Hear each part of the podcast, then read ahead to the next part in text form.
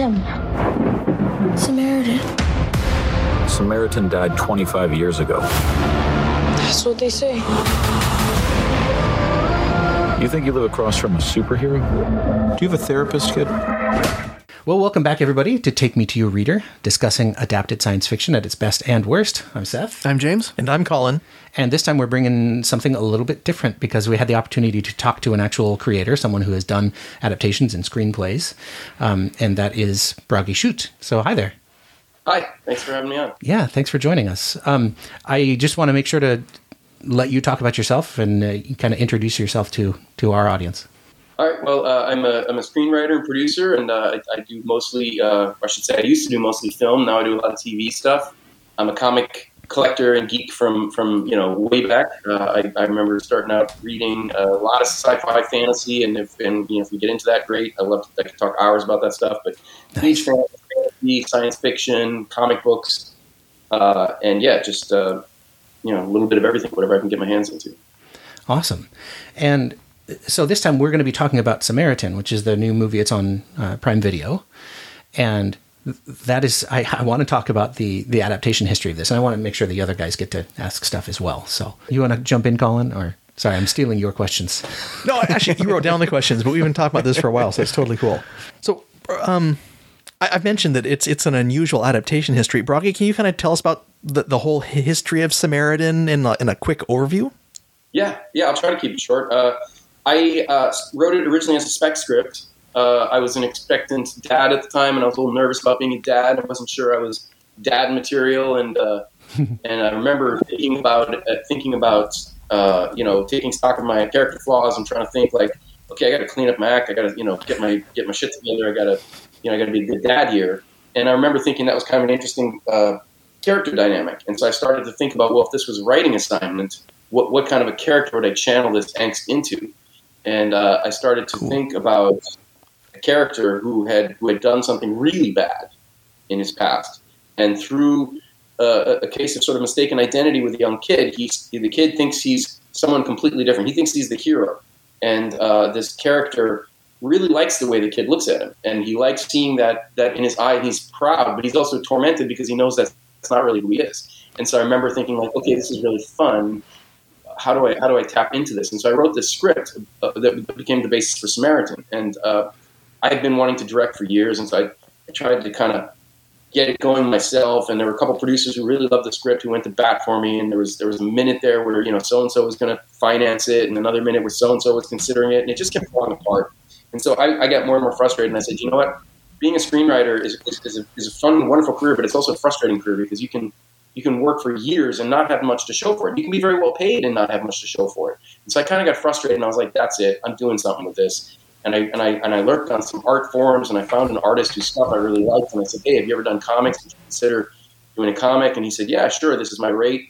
And I said, "All right, I can I can afford that." And I said, I, and he goes, "Do you have do you have script ready?" And I said, "Yeah, I do, but it's written in film format. Can, would you take a look and maybe tell me if you think it could be adapted to a comic?" And so I sent him the script, and he responded right away. Said, hey, I love this. This is a total comic. This is like five or six issue run. You know, let's do this. And I was like, okay, great. Uh, do you need me to change the format, or can you kind of, you know, can we can we do some thumbnails and figure it out together? And he said, no, I can go right off this. I get it. I get it. So he went off and did a bunch of thumbnails, sent it to me, and uh, it was really fun seeing it come alive. It was really exciting seeing that. You know, I'm like, yes, this is great. No, I, I pictured him looking more this way, or no, the building needs to be more run down. But basically, he got it. He nailed it. He knew the world. He got it, and, you know, instinctively. And the first issue was just wonderful. And then he started the second issue. And at that point, I was like, okay, comics are more expensive than I thought. I got I to hold off a little bit. Assignments, and then we'll finish this up. And then, uh, and then, yeah. I mean, at the same time, unbeknownst to me, the script was still kicking around Hollywood. And and it got to Stallone. And so that sort of changed things. Wow. Oh, interesting. That is a cool story. Yeah, that's yeah. cool. Yeah. So the... Congratulations. Yeah, boy, so many places to go with it. That's fun. Yeah. Um, oh, by the way, just just for our listeners, in case you know they're they're not familiar with some of the terminology, what is a spec script? This is one that you're not contracted to write? It, it comes from the word speculative. It means that you don't know, no, nobody's asking for it, nobody wants it, nobody's offered to buy it. You're, you're purely writing it on, on the speculative hope that somebody will buy the script. Mm. And, uh, you know, in old days, that, that was a big part of the industry. Everybody wrote spec scripts. And I remember my when I first came to Hollywood, my agents had, you know, they were working out of a little bungalow on Sunset, and they would have, at the end of every every Friday, they would have big, you know, manila envelopes addressed to, you know, Universal, Fox, and, and runners would come and they would grab these, and that were, those were the hot specs of the week, and they would take them and read them. You'd be holding your breath all weekend to see if somebody bought your script. Now the industry's changed a lot. Spec, spec scripts really don't get made much anymore. I've actually been sort of, sort of strangely lucky that I've gotten a number of specs made, but mostly it's now adaptations of I P, so comics, you know, novels, short stories, video games, books, uh, you know, e- even even like toys, you know, are, are the basis of I P now. So it's it's you know, specs still happen, and and I love writing them because those are the ones that really originate with me versus taking somebody else's story and and, and trying to adapt it. And I, I don't really feel like I ever own those fully. Like I'm I'm trying to do a good job of their story and adapt their story. So specs are are a lot of fun, but they're a little scary because you have no idea what's going to happen with it. And only reason I would urge anyone to write a spec is if you just got an idea that's burning a hole in your head and you just need to get it out on the page. And, you know, and they serve as writing samples. Um, and occasionally they get bought. That's a spec. Cool. Yeah. So, um, in our, in our podcast, I'm known as, you know, Mister Canonicity. So we, we normally in our podcast, we read a book or a source material, and then we watch a movie and we talk about, you know, what the story is that's common between them. And then say, well, it's one is different from the other this way. And we like this better than that and why. And sometimes when an adaptation fails, we'll say, you know, what would we do to make it work really well? So I'm, I'm wondering, having looked at, you have your original spec script, and there are the, the comics, and then there is the movie. And did it stay absolutely one hundred percent canonical between those three, or was there quite a bit of, of move and take and give between them? There, there, there's definitely a lot of give, you know, and some of those, you know, some of those changes, to be, you know, totally candid, some of those changes were ones that I resisted, that I fought against, you know, that I didn't quite get. Others, you know, the others were sort of expected, and there were one or two that I was glad of, that I was like, yeah, okay, that, I, yeah, that's better. Shame on me. I should have thought of that kind of thing. But it, it was a mix. It, it was definitely, like, I'll give you an example. In the comic, uh, Sam's mom is an erotic dancer. She works out of this nightclub, and she's this, you know, right. dancer, and she has to do some pretty unsavory things to pay the bills, but she's got a heart of gold. And I, and I wrote it, and I, and I thought, oh, this is great. This is so fresh. This is new, you know. And then, uh, you know, sitting around a table with Stallone and getting notes, you know, it's, it's, you know, you know, we got to change her. You know, she's basically the, you know, prostitute with a heart of gold. We've all seen that a million times. We got, I'm like, oh, shit, you're right. yeah, that, that's, that's, so, you know, that changed, and it became more interesting. She became, you know, you know, a nurse, and, uh, and it fed into the story mm-hmm. in, in some interesting ways. I think there's a scene that didn't even make it in there that was, that, that hinged more on the nurse aspect, but there was a lot of things that, That, that that that afforded us opportunities in the story that that afforded us. So that was an interesting change. And then there are others that, that you know, I didn't get and I resisted. And, you know, you, you can resist as a screenwriter, but at the end of the day, the director, and certainly Stallone, who's, you know, a huge legend in the business, and, you know, he's Stallone, so he's going to get what he wants, and he's going to... Yeah.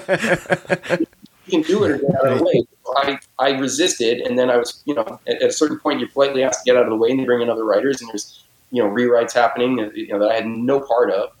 So at the end of the day, is it the same? Is it cano- is it canonical? I guess it's very much still, at a thousand foot level, it's very much still the exact same story. That's why I got sole credit, because, you know, it went to arbitration, other writers were in the mix, and at the end of the day, the arbiters, they, they thought, well, yeah, you've changed a lot of little stuff, but it's basically still a story about somebody who did something bad, who befriends a kid, and because of his friendship with the kid, you know, there, there's a change that happens in him, and he becomes a better person, he becomes the hero that the kid always thought, and, and you know, that that's basically still the same big pillars. There's a lot of ways that you can, that you can, you know, depict that story, and the details can change a lot, and you can still have that same basic foundation. So, you know, if you ask me, is it still basically the same? I would say yes and no. I mean, I, I don't want that to sound like a cop-out answer, but yeah, on a macro level, it's still basically the same. But, like, you know, Avatar and uh, Winnetou and Shatterhand are the same on a macro level. You know, I mean, uh, good point. It's, it's a hard question to answer, because as you zoom in, you, you realize, oh wait, there's not a lot of lines here that didn't change. You know, there's not, I mean, the, the scene, the action is sort of the same, but it got all, you know, a lot more explodey and crazy, and, and, you know, there's still a twist in both, but they, they've made the twist even bigger here by having him be the brother, and, you know, stuff like that. Um, did you have follow-up, or I do. Haha. Okay. Okay. Yeah. Take it. Just just jump in. Don't let me, yeah. you know, drive so the whole go thing. into the uh, so you you gave an example of a change that you liked with the, the nurse or the, the kid's mom. What, do you have an example of a change that you kind of push back against but they just railroaded you anyway?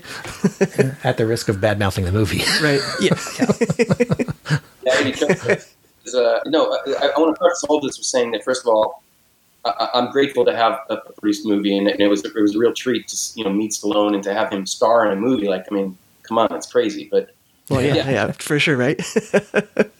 I'll be honest and say, yeah, there were there were notes that I that I didn't get and didn't like, and I'll give you one for instance. But the the the idea that Samaritan and Nemesis are brothers was was not in the original script. They were never brothers. They weren't intended to be brothers. The twist was merely that the kid thought that that. that Joe was Samaritan and, and the mm-hmm. truth was that he was Nemesis, and that he was so ashamed of that, of what he had done, that that accounts for the fact that he's been hiding for twenty years. That accounts for his his sort of solitary existence. And when this kid penetrates that, that those walls, and and when Sam when when Kaminsky, when uh, when Joe Smith starts to care for him, he then decides to be the hero that the kid always thought he was. And so that to me was the twist, and I thought that was nice and beautiful, and I liked it.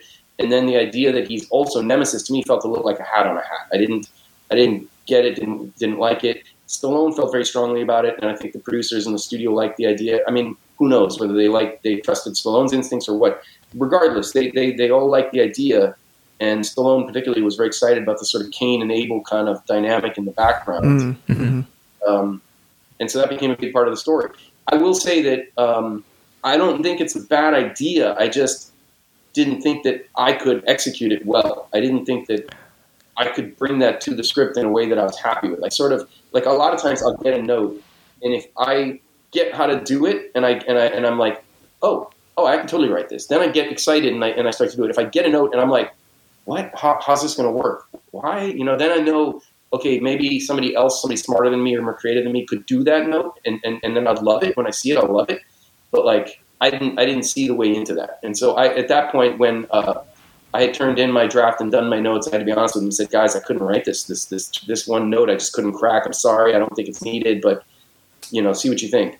And at that point, they, they you know, brought other writers in, and, and that note still got done. It got addressed, uh, and I'll leave it for you to decide, you know, how well it was executed. But I know it was not one that I could have done, at least not well. I've done notes where I didn't get them, and. Uh, I wrote a lot of notes on Season of the Witch that I didn't get that I really liked that, that I had to do because literally, the, you know, the, the it was put to me as if you don't do it, they're going to get somebody else who will, and then you're you're facing a scenario where you maybe don't get sole credit or you have to share, and there's a financial component to that too. And so, as a dad of three kids, I have to be very careful when I let my pride get in the way, and um, you know, so every time, you know, if you, I always tell people if you can't stomach notes and you can't handle your story changing.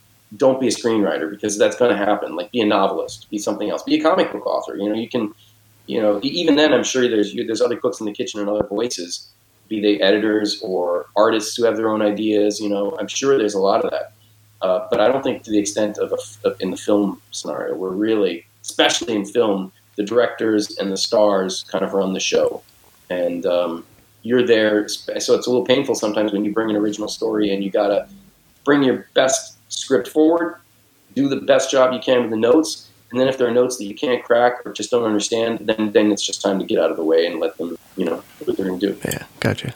Wow. In my day job, I work for a print-on-demand board game company, and my boss is a game designer on top of that. And when he's telling me about the game board game industry, he says much the same thing, where you you come up with this idea for a game and you make a prototype, and you cannot hold on to any part of that prototype.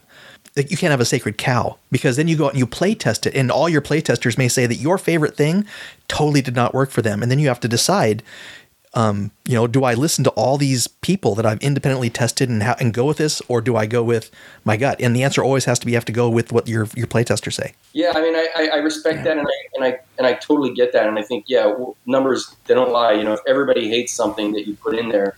Yeah, then you got to go with it. But I also see the flip side of that too, which is that there's a famous, I think it's David O. Selznick, who said, like, write or, or, or create create the movies that you want to create, create the movies that you love, and hope that other people love them too. Because you're never going to do good work trying to, like, you know, if somebody brought me a list of, of, of traits that would make a really successful action film, and they gave me a sheet, and it was like, it's got to be a female protagonist.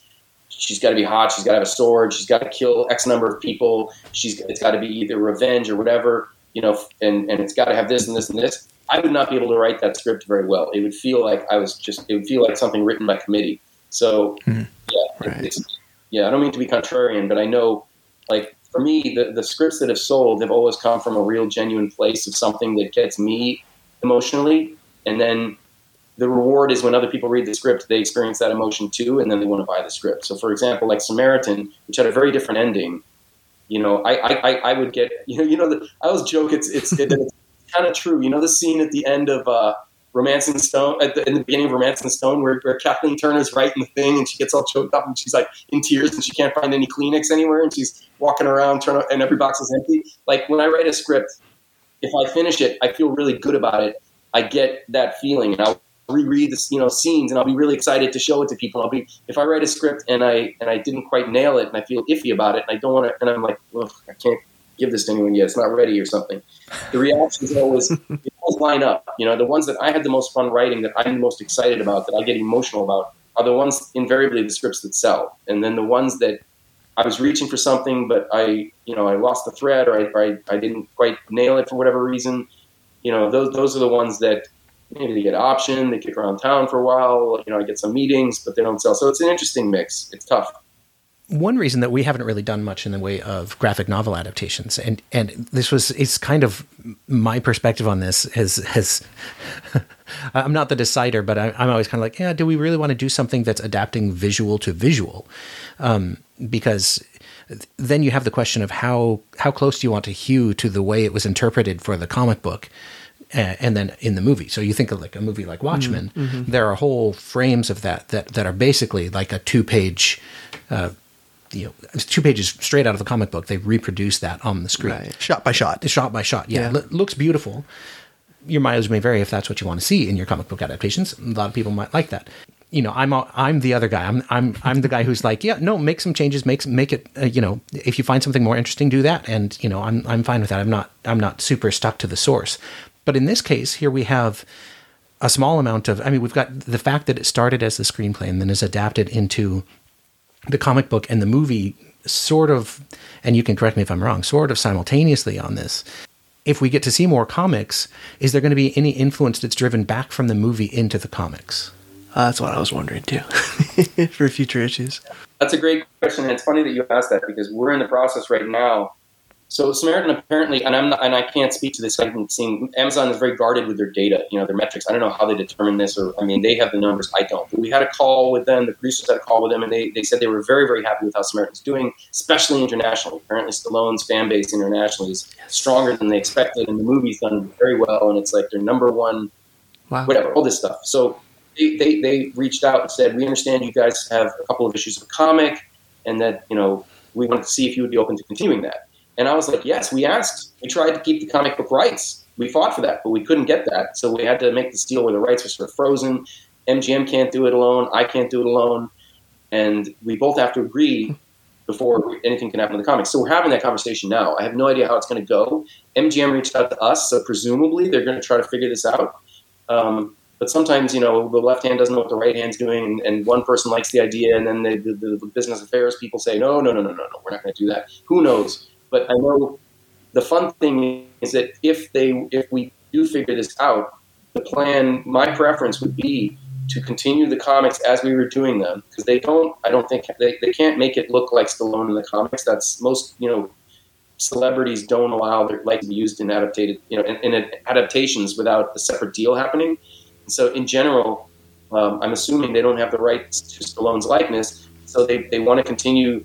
The idea is to continue the comics that we began, and then, you know, add in uh, all the scenes that didn't get in into the movie, and, and, and possibly even continue the story on after that. Sort of, you know, set up some kind of cliffhanger or something for the next movie. I don't even know. It's too early to really say what, you know, if that deal will even happen, and if it does happen, how much, you know, leeway we will have. But my preference would be, and purely speaking from me, would be to continue it with the same artist, same same uh, colorist, the the same, the exact story that the original, so that audiences, I don't think anyone wants to even read an exact copy of the movie and have fun. I'd rather read something that's five times as long that has all these extra scenes and that you get a little more insight into the story, and that, and that you, you you know, when you have those those those discussions in the comic book shop, you can say, oh man, there were all these scenes that didn't even make it into, you know, if you read the Raiders of the Lost Ark comic, you're going to see this scene and that scene, and you're going to see, you know, all this stuff. And, and then people will be like, oh, really? And they'll go and get the comic and read it. And it's like little, it's, it's treats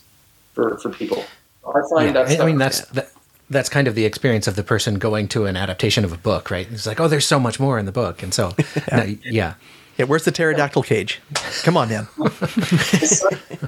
My son, uh, Finn, is reading uh, Fellowship of the Ring right now. He had watched the movie and loved it. And he's reading the book now.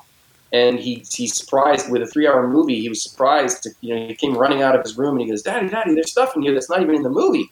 And I'm like, yeah. Look, there's, he's like, the Council of Elrond is like two chapters or whatever he said. You know, I mean, he's like talking about all this stuff. And to me, that's great because he's going to read that book now because there's more there. He's he's not just... He's not limited to just the stuff on screen. So, yeah, I don't see the point in, in just completely copying the film.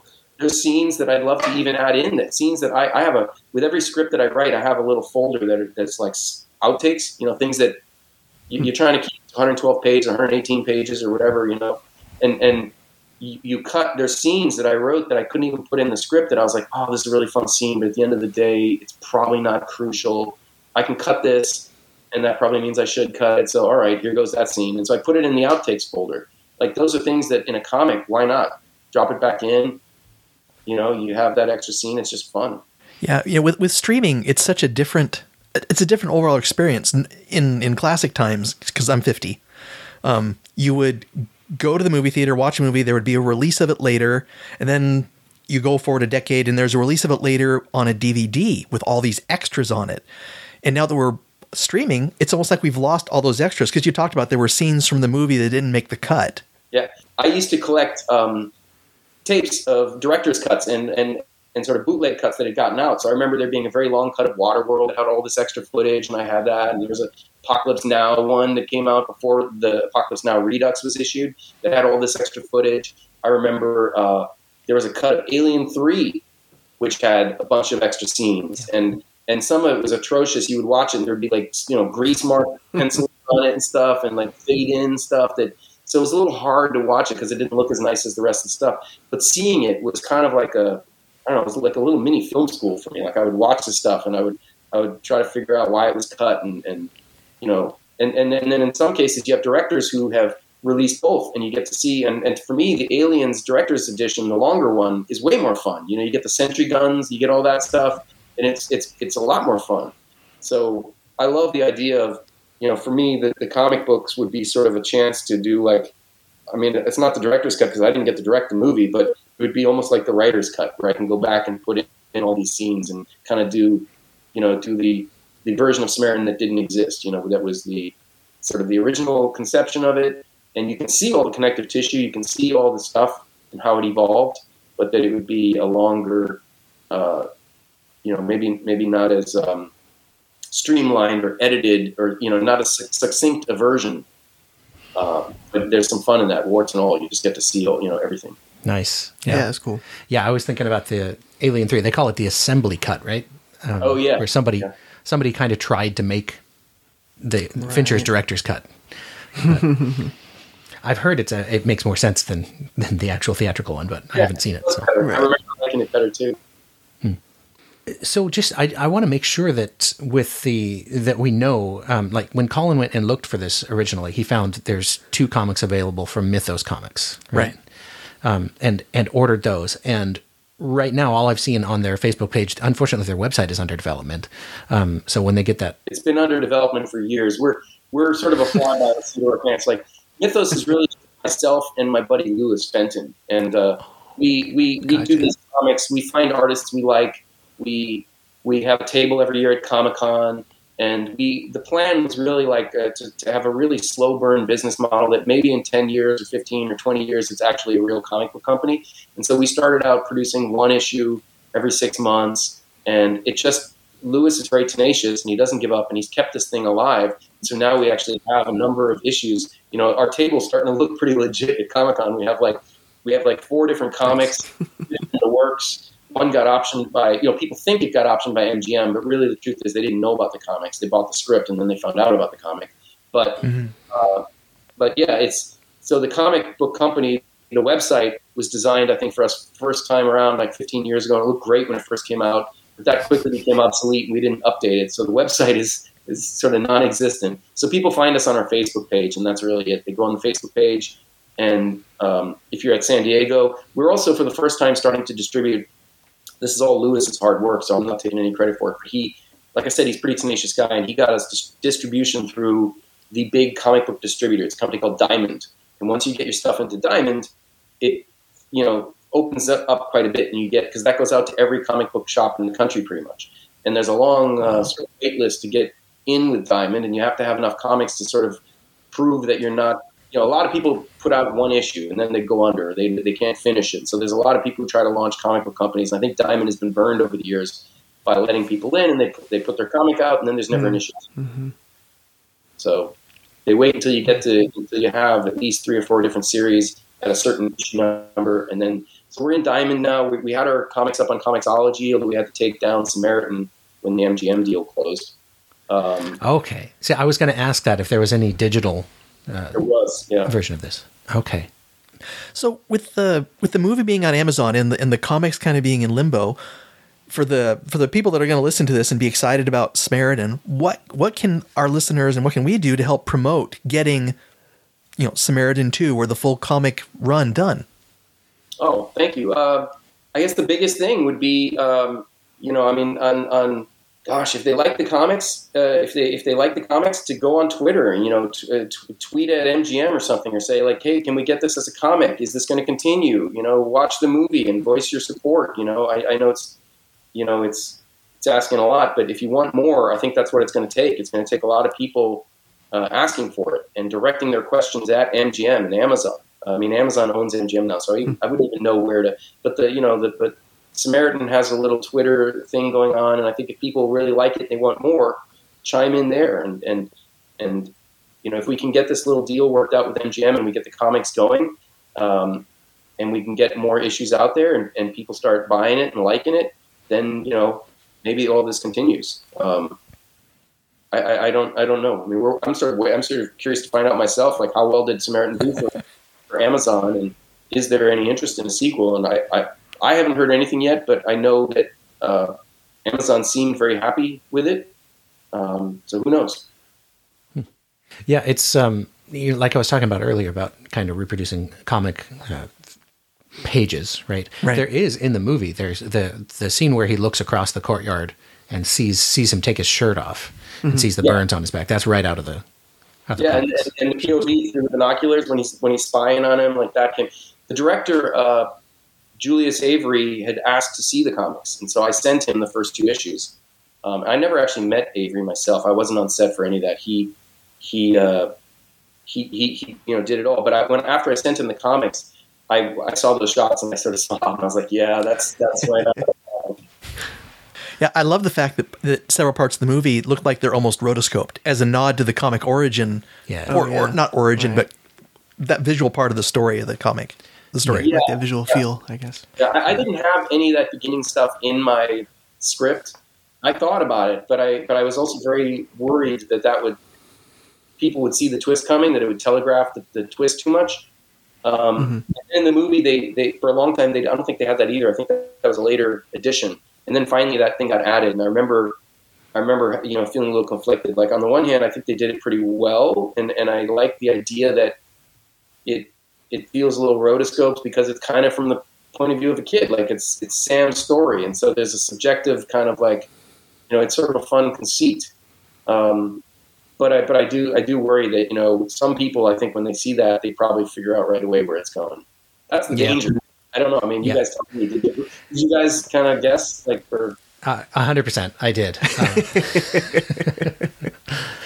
Um, but I mean, that's kind of, I, I'm always kind of looking for twists. And so, so early on, I mean, it wasn't until the first, the, the scene where uh, Joe comes to his rescue and you can see the anger on his face. And, and I thought, oh, okay. I, I know what's going on here. Gotcha. um, But yeah, I, and I think I think now that you mentioned it, that's interesting to hear you say that, like, having that that intro to it probably planted that seed that then I picked up on there. Oh, I think mm-hmm. it's a I think it's a very risky, dangerous thing to put in there, because as soon as you as soon as you start a story with, you know, basically some version of, there were two brothers who both died in a fire, but some believe one of them is alive. You know, the, anyone who's who's looking for a twist is going to say, two brothers, right? And they both supposedly died in a fire, and one of them lived, and everyone thinks it's this one. Okay, I see what you're doing. Yeah. You know, yeah. and, and, and if you don't do that, I don't. If you don't raise the question, I don't think people will go there. And so I think it's much safer to just talk about how there was a hero who died twenty years ago, and everyone loved him, and the city's gone to hell. And, you know, some people, you know, hope for that hero to come back, and he's sort of like the modern day superhero equivalent of Elvis. You know, that some people think he didn't die. And you just talk about the hero, and then you let the story begin. And then at some point in the first act, you start to drop hints of how he died. You mentioned this other guy, Nemesis, who died in the fire too. And, you know, but if you space that out a bit, you can fly it under the radar a little, I think, in a way that people won't won't guess it. So that was what I was going for in the first draft. In the second, mm-hmm. later drafts, they got a little uh, gutsier, and they decided to, yeah, we're gonna, you know, we're gonna we're gonna throw this all out in the very first scene up front. And nobody's gonna, you know, nobody's gonna notice. A little too bold. Yeah, a little too subtle for that nowadays. I think they'll they'll, they'll guess. But I, I, in, I don't know. I think a lot of people. I, I think I think a lot of people still didn't expect it. So at least some, you know, we, they managed to fool some people. But I mean, I don't know. You'd have to you'd have to really ask around and see how many people got it, how many people anticipated it, and how many didn't. I have no idea really. I just know I saw some people on my Twitter thing saying, like, you know, good twist, or didn't see it coming. And then I saw a bunch that were like, yeah, I saw it right away. You know, I, I did better next time, you know, that kind of stuff. Yeah. I mean, it's really, you know, I, we haven't said it before, you know, congratulations on the whole thing. I mean, g- getting Balboa Productions, I think that's what, what Stallone's company is called. Uh, yeah. Behind this is really, really cool. And I think it's interesting too, that, uh, you know, Stallone, he was in a, uh, an M C U movie. He was in the Guardians of the Galaxy two. It's something, right. But then he's been in the two other, you know, two separate comic book-ish things. You know, he was Judge Dredd, right? Judge and then, Dredd, and yeah. then in Samaritan. I think that's interesting how many kind of comic uh, origins he has. So that's kind of cool. Although I think he was just looking for a great story. Yeah, you know, to to play the part of Joe Smith, Kaminsky, whoever you want to call him, yeah. um, and and to to go through that process. Mm-hmm. Well, and yeah, it's it's it's not a not super hard for him at this stage in his career to play the grumpy old guy, right? So. Yeah, like Eastwood. yeah, yeah. No, it's like it's like a, there's a whole almost subgenre of these kinds of movies, you know, where it's Gran Torino or Finding Forrester, or, you know, it's like the actors get to a certain point and they're going to play the grumpy old guy who has like right. some good stuff. But no, Stallone. I mean, he. It's funny to me that he took this because. Um, I, I never really thought about it much beforehand, but but when I when so when he originally got his hands on the script, his producer Braden Aftergood had been looking for a project for him, and according to Braden, the story that I got was uh, Braden called me, I knew him a bit, and Braden said, "Hey, we'd love to take you out to breakfast and, you know, ask you about uh, Samaritan." And I was like, "Oh, cool, okay, what's up?" So we went to breakfast, and he said, "I'm working for Stallone now, and he's looking for something," and he he he had me uh, trying to find the right script, and he was looking for he put it like equal part, one part heart. Uh, muscle, and in a popular genre. And so he said, so I found, so I, I, I was having lunch with his company, and I asked, I said, Stallone wants to do something that's a mixture of heart, muscle, and in a popular genre. And, and I asked the guy, and he said, yeah, I don't have that anymore, but I used to have it. It's a script called Samaritan that we had optioned, and, and the option has lapsed. I don't control it anymore, but I can give you a copy of it. So he gave him a copy of Samaritan, and um, they read it and liked it and wanted to do it. But the funny thing is that Stallone, his whole, I feel like his whole career and his whole, a big part of his mystique is that he, he plays a character who doesn't have superpower. He plays a character who can physically, like everyone, you know, a lot of gym rats, they aspire to, you know, Stallone or Schwarzenegger or, you know, what, because they know that's doable. Like these guys are heroes, they're superheroes in real life. Like they've, they've got the muscle, they've got, the, and they play characters like Rocky. And so I feel like Stallone's, Uh, I think it's an interesting jump for him to actually jump to superpowers. And I think it was challenging for him too, because I remember in some of our story uh, uh, sessions, you know, there were directors who wanted to direct Samaritan who pitched all kinds of ideas and they wanted to add superpowers, and Stallone was very protective against that. In that case, I think it was exactly the right decision, because he felt that, that and I think he even said this flat out in one of our meetings, and he said, like, no, you know, the superpower should be as grounded as possible. He's stronger, he he can take more of a beating, but basically it's, it's he, he said something about how he told a story about when he was a little kid at a dance or something, and there was another boy who walked in who had, you know, who had muscles, and I forget the exact setup of the story, but he said he walked in, and he's like, and I saw everybody looking at this kid, and I saw the girls looking at him, and I, I saw him, and I realized I can do that. Like, that's something that I can do even more. And so he started working out and getting buff, and, and, and really it became a lifelong thing for him, and the boxing and all that. And so I guess this is a long-winded way of saying that I think it's interesting for Stallone to take on a superhero thing with actual powers, when that's a big step for him, because his whole his whole career and his whole history has been basically doing things that you can in the limits of reality, like pushing it. You know what I mean? Like like like mm-hmm. everything did comes from discipline, hard work, and it's appealing to us because we know if we had that discipline, that drive, we could do that too. He sort of shows us what's possible. And right. Samaritan A- attainable, yeah. yeah. Samaritan is not possible. He's jumping to the other side of the aisle there. And so I think the hero you get when he does that is you're going to get the most grounded version of that possible. So, you know, he's not flying around. He doesn't wear, you know, a superhero outfit. I mean, in the flashbacks he does, but it's not, you don't see his face in it. So the, the, the, what you see him at is sort of like, you know, the, the, like um, Bruce Willis's character in Unbreakable. It's the most grounded kind of version of that. So it's fun to see. Yeah, yeah. Actually, that's one thing that I really appreciated about the movie is there's a lot of a lot of comic book movies out these days, and a lot of them are just sort of C G I nonsense. And and, mm-hmm, uh, right. and this, I like that. You know, there's obviously some special effects in there, um, but it's basically just a, a really strong guy who can take a, a good beating mm-hmm. um, and, and get uh, run over by a taxi. Yeah. Yes. I thought that was or a great was way a, to introduce his weakness, by the way.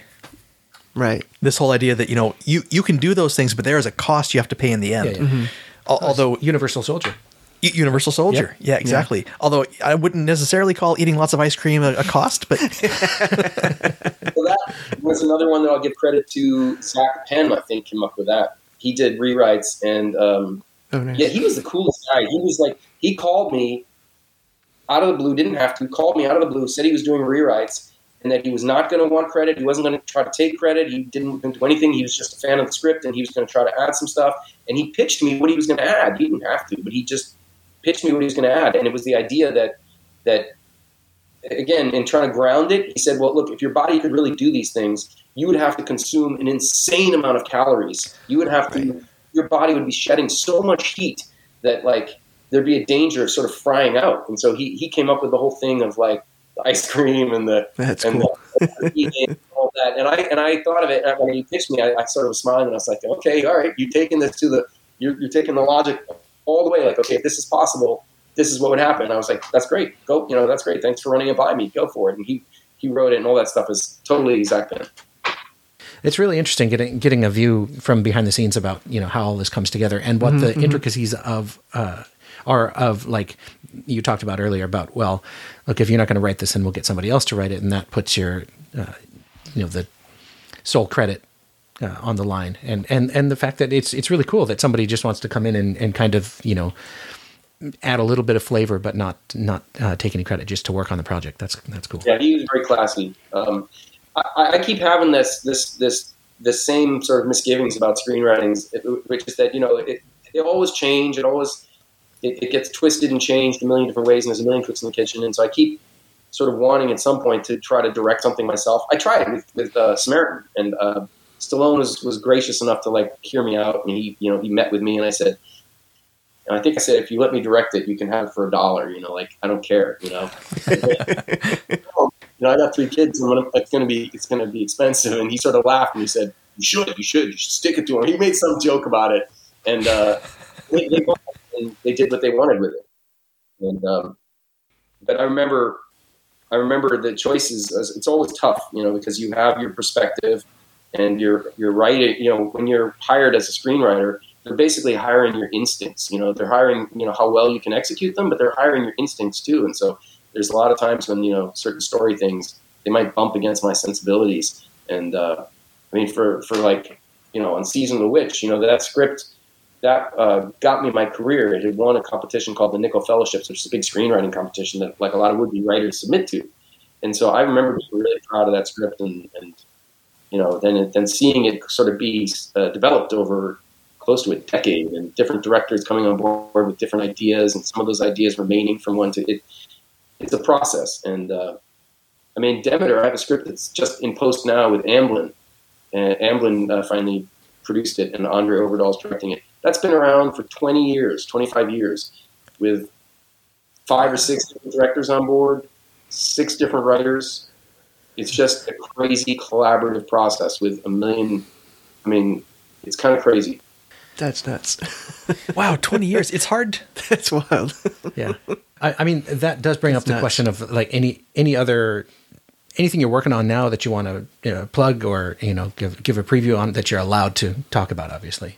Well, Demeter is in the can. I haven't seen a single frame, but the director was very cool and sent me some behind the scenes photos, and it looked very exciting. And, uh, you know, that's, That's the. It's called The Last Voyage of Demeter, and it's uh, directed by André Øvredal. Um, production company is Amblin, and it comes out next year, and I'm very excited about that. Cool. Uh, I'm doing a project for, which is an adaptation too. Actually, it's an adaptation of a of a uh, graphic novel called Spread, which is a very violent kind of post-apocalyptic sort of. It's basically like if the Thing got out of the Arctic Circle, made it back to the mainland, and started to infect everything. And then our story takes place nice. in this, in this, in the Spreadlands ten years later. That's kind of the ballpark idea. But it's a graphic novel that I really liked, and that is at Amazon. And I just turned in the pilot episode, and we're waiting to see if, uh, you know, we're in that in that sort of limbo where we're waiting to see if they're going to proceed with it or not. But that would be an animated uh, ten part series, so that's coming out. And I have a thing. Uh, With uh, Channing Tatum, weirdly, I have a thing with Channing Tatum, who's also a, a you know, producer and director now, and his, his career is going in all kinds of amazing, cool ways. Oh wow! We have a, a fantasy book series that we were both big fans of, and I'd been chasing it, and unbeknownst to me, he was also chasing it, and he got the rights before I could, and so I just reached out to him and was like, "Hey, do you have a writer on this? I'm a big fan of the Monster Blood Tattoo," and he said, "Oh, you love it? Isn't it great?" And I said, "Yeah," and so I, I kind of pitched my take on it. I sat down with him and I pitched it, and I pitched him the pilot episode. And it was great. He got so excited. He's like jumping on the couch going, yes, yes, yes. But I got it. And he said, you got it. I went and wrote that. And we're, we're now trying to set that up. And he's trying to put a director on it and get that going. But it's a wonderful book series by an Australian author. And it's a really sweet story about a kid who dreams of being a monster hunter. Because monster hunters are kind of like the rock stars of this fantasy world. Everybody knows the Brandon Rose and the Gray, you know, whatever. They're, they're like these huge personalities. And everybody loves them. And uh, he dreams of being a monster hunter. And through a series of uh, strange circumstances in the first episode, he gets to be her assistant. And then things begin to happen. He starts to, weird powers start to come up in him, and he starts to become more and more afraid of the fact that he may be part monster himself. And now he's working for the most lethal monster hunter. And so it's like, what's he going to do when she finds out? Um, and they have a very interesting friendship. So I thought it was a wonderful book, and Netflix was uh, circling it for a while, and... Um, Who knows where it'll land, but I think that's what I'm very excited about, too. That's called Monster Blood Tattoo. Nice. Colin, Colin's our uh, resident fantasy series uh, reader, right? So. Yeah, when you said, you know, a beloved fantasy series, I was I thought you'd say Tad Williams' Memory and no. Sorrow and Thorn series, but that's that was a while ago. This, this is, uh, it's not it's not huge in the U S, but it's done very, it was big in Australia, and I think it will be at some point here. It's, it's really wonderful. Every chapter in the book is written with, there's an interesting kind of structure where they the chapter has a word at the top of it. It'll say like factotum. Factotum is an assistant to a monster hunter. Often they are da da da da, and you'll get the definition. And it's a made up word. And uh, as you read the book, each chapter gets a new word. So by the end of the book, it's almost like if somebody tried to read the last chapter, they wouldn't be able to make sense of it because you're using a completely made up language by that point. But you read it as you go along, you get the gist of the words. So it's a, it's a fun book, and this guy just came up with this world that's incredible.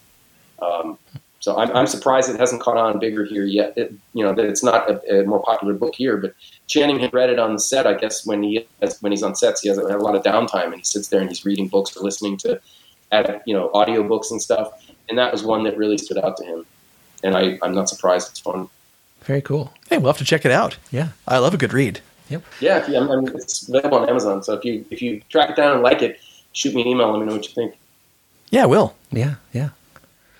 All right. Uh, I think we're about out of questions. Any any uh, final thoughts, guys? Final questions? No. I, yeah. I would like to see more of this. It was a great story. I, I love the whole redemption aspect to the story. Thank you. Um, yeah. Really enjoyed it.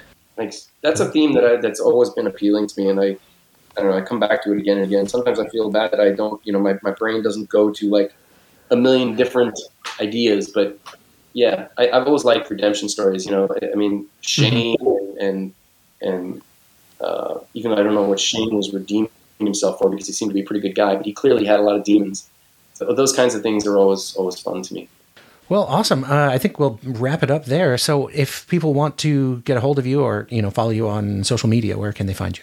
Uh, I'm on Twitter. I, I think it's uh, Bragi Schut Junior Um, and on uh, Facebook, we have Facebook is where Mythos is most active. Um, so the Mythos Comics uh, page on Facebook, and you can always find us there. And, and if you want to check out any of our other comics, um, that's a good place. We have a sci-fi thing called Deep Blue. We have a vampires running a casino in Vegas thing that's really fun called Vamp.